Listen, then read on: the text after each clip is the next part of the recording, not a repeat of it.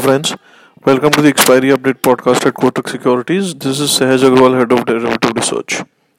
So Nifty has been trading in the range of 15,700 to 16,400 since the last two weeks. Volatility within the range has been extremely high, which is in line with the movement in the global markets as well, where volatility has been extremely high.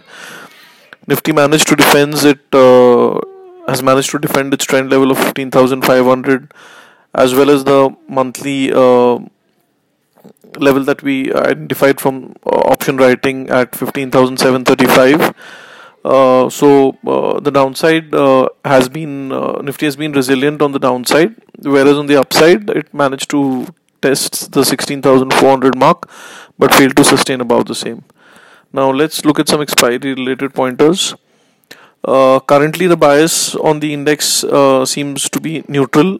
We are not seeing any significant momentum bias as such. in terms of the open interest, 16,000 put and 16,500 call have the maximum open interest for Nifty, whereas for Bank Nifty, 34,000 put and 35,000 call options.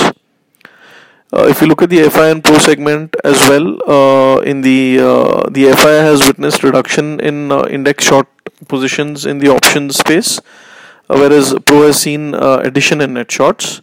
In index futures, also mixed activity is seen. So basically, there's mixed activity again indicating some kind of uh, range bound uh, movement uh, with some uh, confusion. so for the expiry, we expect 15,800, 16,300 to be honored. and the overall movement to remain lackluster rather within the broad range. Thank you and have a nice trading session.